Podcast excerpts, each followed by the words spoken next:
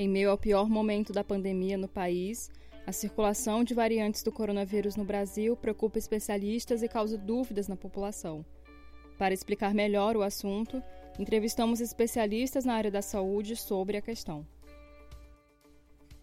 Fernando Spilk, doutor em Genética e Biologia Molecular e atual coordenador do curso de Ciências Biológicas e Medicina Veterinária da Universidade Fivale, explica o que é um vírus e como surgem as mutações.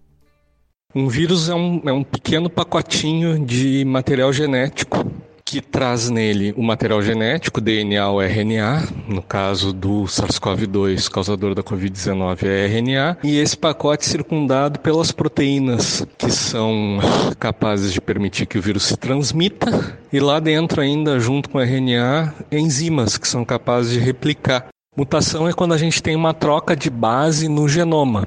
No caso do SARS-CoV-2, é um genoma de RNA, a gente tem uma troca de uma letrinha lá naquelas bases que compõem o RNA e que pode acarretar ou não na troca de um aminoácido, de uma outra letrinha numa proteína.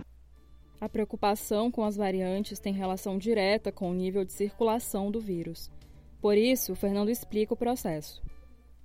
À medida que o vírus tem acesso a muitas pessoas, o que pode acontecer é um, um, um, processo da mutação que se dá ao acaso. Como ele é um processo que se dá ao acaso, por tentativa e erro, o que acontece é que quanto mais gente infectada, mais mutações nós teremos. À medida que essas mutações confiram alguma vantagem para o vírus se transmitir, por exemplo, elas vão se tornando mais frequentes, e à medida que a gente vai encontrando mais vírus com essas mutações, a gente acaba chamando esses vírus, essas linhagens virais de variantes.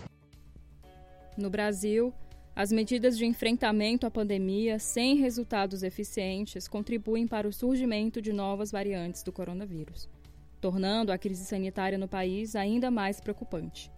Sobre isso, Fernando explica. Então, as novas variantes surgem justamente a partir do momento que a gente tem é, da oportunidade, seja por vacinação lenta, seja por não restringir o número de hospedeiros, de pessoas que o vírus vai conseguir infectar, vai se dar esse processo é, ao acaso, a transmissão dessas variantes e, a partir daí, a concepção de uma, uma, nova, uma nova via evolutiva, uma nova cara que o vírus vai assumindo comunidade médica brasileira também se voltou para a questão das variantes no país.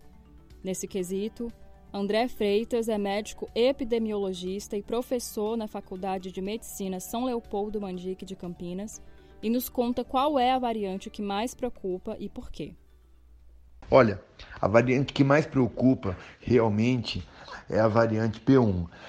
Esta tem demonstrado uma capacidade maior de transmissibilidade e além disso, vários estudos já sugerem que ela é capaz de causar formas mais graves, é, uma proporção maior de formas graves, uma proporção maior de casos necessitando hospitalização e uma proporção maior de casos é, que evoluem para óbito.